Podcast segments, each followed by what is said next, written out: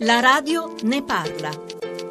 Un anno e mezzo senza risposte per riuscire ad ospitare nella propria casa un giovane rifugiato. Finalmente Ludovico Greco, 60 anni, e sua moglie ce l'hanno fatta. La coppia vive a Marta, un tranquillo borgo di pescatori sul lago di Bolsena, in provincia di Viterbo. Hanno due figli grandi che oramai vivono fuori casa e il loro sogno, quello di offrire un tetto a chi fugge dalla guerra, si è avverato. Ludovico. È vero, ci siamo rivolti al comune di Marta offrendo ospitalità, così come allo SPRAR, il servizio dedicato ai rifugiati del Ministero dell'Interno, senza avere risposta. Poi però attraverso il consorzio Intercasa che accoglie i migranti abbiamo conosciuto un'Ugata, un profugo nigeriano. Come mai si è mosso qualcosa? Cosa avete fatto? Beh, sicuramente l'attenzione mediatica è servita, un'intervista che ho rilasciato ci ha messi in contatto innanzitutto con il viceprefetto di Viterbo che mh, è stato molto partecipativo, solidale e anche propositivo e poi soprattutto con il consorzio Intercasa. Quindi oggi un'Ugata richiedente asilo, 26 anni, nigeriano, dorme a casa vostra. Come si è integrato? Noi lo chiamiamo un'Ugata che è il suo nome africano, ma il parroco del paese gli ha imposto il nome di Biagio, uno dei santi protettori del paese, perché un'Ugata è un nome troppo difficile e piano piano si sta integrando. La cittadinanza come l'ha accolto? L'ha accolto con eh, diffidenza e curiosità. Piano piano cominciano a conoscerlo e i timori cadono, cadono senza dubbio. E voi invece? Noi ci troviamo bene, ci sembra di avere un figlio a casa. Lavora un'Ugata? Cosa fa? No, non lavora, adesso studiamo italiano e speriamo che trovi lavoro. Certo, noi non siamo in grado di offrirglielo. E poi? E poi speriamo che lo trovi e che le ali gli si rafforzino e possa prendere il volo una volta che abbia imparato a vivere in Italia e a convivere con gli italiani. Come gli è venuta a lei l'idea di ospitare? Beh, il dramma dei rifugiati, di chi cerca asilo e che muore in mare è un dramma epico. Loro già muoiono in mare, figurarsi se poi devono avere difficoltà anche da noi. Se si può aiutarli bisogna farlo. Un gesto generoso il suo, ma non proprio tanto comune. No, effettivamente no, non è un gesto comune, tant'è vero che con il viceprefetto di Viterbo ne abbiamo parlato. Lui sta lavorando a un progetto di accoglienza domiciliare che vada proprio a soddisfare l'offerta degli italiani e le esigenze dei rifugiati. Ci sono tante famiglie nel vostro paese che vorrebbero accogliere dei rifugiati? No, nel mio paese credo di no, ma in Italia ce ne sono molte, ho saputo. Eh, Chiara Favilli, docente di diritto dell'Unione Europea all'Università eh, di Firenze, grande esperta di immigrazione. È difficile oggi accogliere legalmente, vero, nel nostro paese? È difficile perché per accogliere occorre un'organizzazione adeguata ai numeri che da tre anni l'Italia è chiamata a gestire. Eh, oggi noi abbiamo 175.000 persone in accoglienza, soltanto 24.000 sono accolte nel cosiddetto SPRAR, cioè diciamo, il sistema ordinario di accoglienza, quello che lavora con piccoli numeri, in collaborazione con i comuni, con gli enti locali, con le organizzazioni presenti nel territorio e che eh, fa sì che le persone piano piano, ciascuno con un proprio progetto, siano integrate. Le altre 150.000 sono accolte nelle strutture temporanee, nei centri di accoglienza, dove c'è pure un progetto di accoglienza, ma questo non è tarato, mirato a piccoli gruppi e sono questi che spesso creano i disagi nella popolazione e che sono comprensibili laddove non ci sia una eh, accoglienza appunto organizzata, gestita. Sì. Noi dovremmo arrivare all'opposto, avere almeno 150.000 posti nello SPRAR, in un sistema ordinario di accoglienza e lasciare il residuo alle strutture temporanee e invece ancora oggi avviene il contrario. Quindi, le, le, le, e questo si ripercuote soprattutto, lo dobbiamo dire, su alcune regioni no? e la regione Liguria sicuramente è una regione significativa perché è una regione di passaggio, di transito, transito verso dove? Transito verso la Francia. Ebbene sappiate radioascoltatori che venerdì mattina a Nizza sarà emessa una sentenza importante sul caso di Cédric Héroux, un agricoltore francese della Val di Roia che rischia il carcere per aver aiutato l'immigrazione clandestina. La storia la sta seguendo la nostra inviata Cecilia Rinaldini. La radio ne parla. Se la legge è contro chi aiuta coloro che si trovano in difficoltà, allora bisogna cambiarla. A cosa servono le leggi se non a far funzionare bene la società e a far vivere le persone in armonia? Con queste parole all'inizio di gennaio Cédric Roux difendeva la propria azione sulle scale del Tribunale di Nizza che venerdì emetterà la sentenza sul suo caso.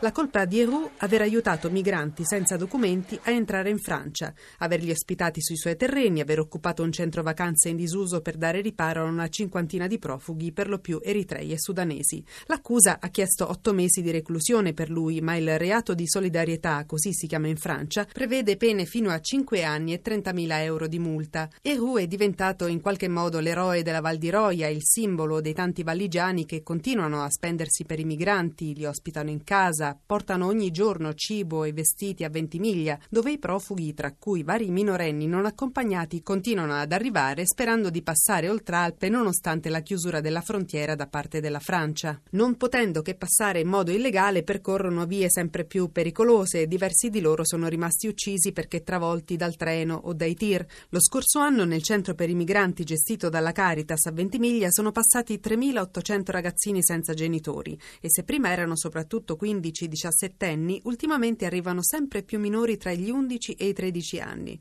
Per loro il vescovo di Ventimiglia, Monsignor Antonio Suetta, ha auspicato un'accoglienza diffusa sul territorio anche da parte delle famiglie. Lo abbiamo sentito proprio sulla situazione dei minori soli e sull'accoglienza offerta dalla gente della Val di Roia. È una risposta per me doppiamente significativa. Prima di tutto per il gesto umano e il suo valore intrinseco che rivela il cuore della gente sensibile ai drammi ecco, che vivono persone più fragili e più povere e inermi come i minori, quindi maggiormente indifesi. In secondo luogo mi sembra una contraddizione molto significativa con la chiusura ufficiale della Francia. Purtroppo ecco, si registrano episodi dove le istituzioni francesi, contrariamente ad ogni buonsenso e anche alle norme di legge, ci riportano i minori in Italia, mentre invece la gente comune si rende conto del dramma e risponde in maniera diretta. Questo credo che sia lo straordinario fenomeno di attenzione, di solidarietà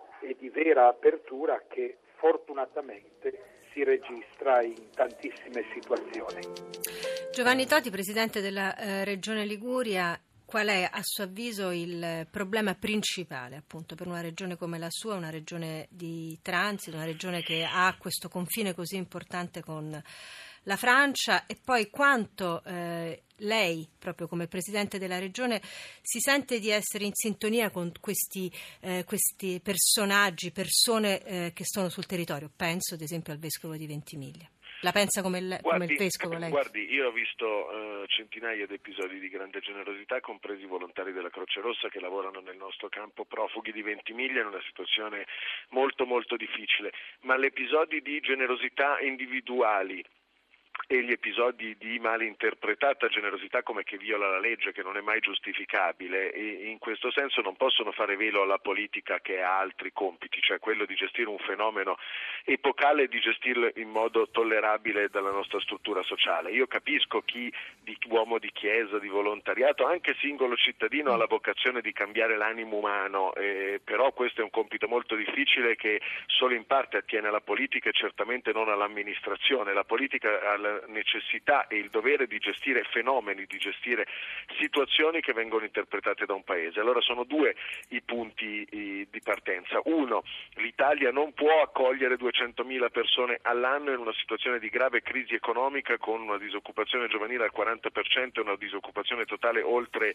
il 10% perché semplicemente non ha un futuro eh, da dedicargli. Due, il non rispetto delle regole penalizza per primo quegli immigrati regolari che si mettono in coda ai nostri consolati per avere un permesso di entrare in Italia, che ormai non esistono più perché i posti sono sostanzialmente tutti occupati e penalizzano anche coloro che faticosamente hanno intrapreso un cammino di integrazione, spesso nei quartieri più difficili delle nostre città e oggi si vedono addossare colpe che non hanno rispetto a dei fenomeni che, ripeto, suscitano paura, ansia e, e sensazione di insicurezza generale. Se la politica non interpreta questi fenomeni sociali e non dà delle risposte, si trova poi a gestire delle crisi che abbiamo visto in altri paesi, nelle sterminate banlieue parigine o a Londra o in altri paesi da più potente immigrazione dell'Italia, che poi diventano sostanzialmente fenomeni di ordine pubblico da gestire. Vorremmo non arrivare a questo, per e le considerazioni... delle regole. Io credo che sia fondamentale per la convivenza civile, sia per gli immigrati, sia per gli italiani, certo. sia per tutti coloro che entrano nel nostro paese.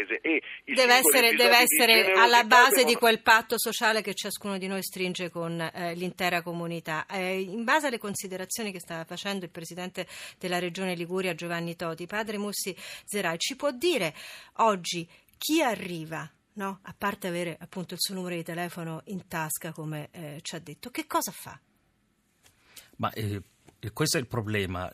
se ci fossero quei eh, percorsi legali protetti eh, anche per chi viene a chiedere asilo, oggi fugge da guerra, fugge da persecuzioni, da dittature, da queste persone non, non, hanno un canale legale per raggiungere l'Europa, perché molte persone che fuggono, per esempio dall'Eritrea, non hanno passaporto, non possono avere passaporto perché il governo non rilascia il passaporto, per esempio, ai giovani, per i maschi sotto 50 anni, per le donne sotto i 40 anni.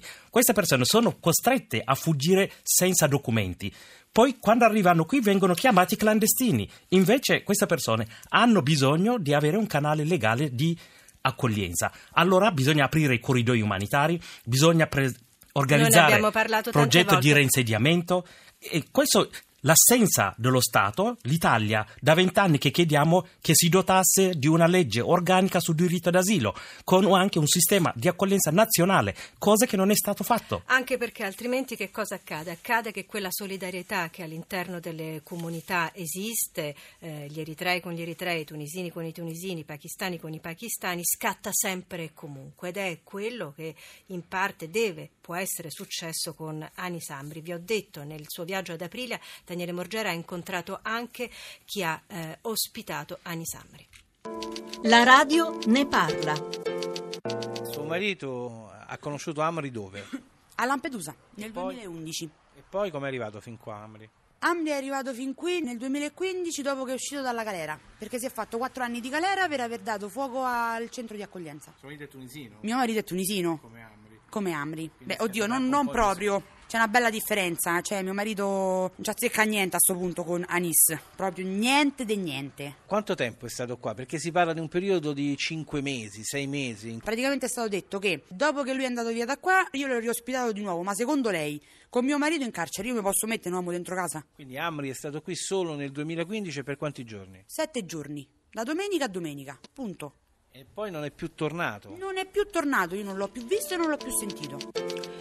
11, 28 e 50 secondi, siamo vicinissimi alla chiusura. L'intervista integrale andrà in onda all'interno di inviato speciale. Amri, ve lo ricordo, è presunto attentatore eh, di Berlino, fermato e ucciso il 23 dicembre a Sesto San Giovanni. Chiara Favilli, docente di diritto dell'Unione Europea all'Università di Firenze, grazie per essere stata con noi oggi. Lo sappiamo, il tema dell'immigrazione muove molto, molte considerazioni, molte opinioni dei nostri ascoltatori e muove molto la pancia. Andate a vedere appunto che cosa tutti gli altri hanno scritto, basta andare sul sito della Radio Radio Ne Parla. Grazie molte a Padre Mussi Zerai, autore di Padre Mosè, con Giuseppe Carrisi, giunto editore, per essere stato in studio qui con noi. Noi adesso, grazie Padre Mosè. Grazie a voi. Lasciamo la linea Giornale Radio, Vittorio Bulgarini, Stefano Capogna, la parte tecnica Francesca Romana Ceci, Maria Teresa Bisogno, Daniele Morgera, Camilla D'Angeli, Maria Lucia Schito, la regia di Ludovico Suppa, Giornale Radio, Notizie Economiche e Tabeta per noi domani.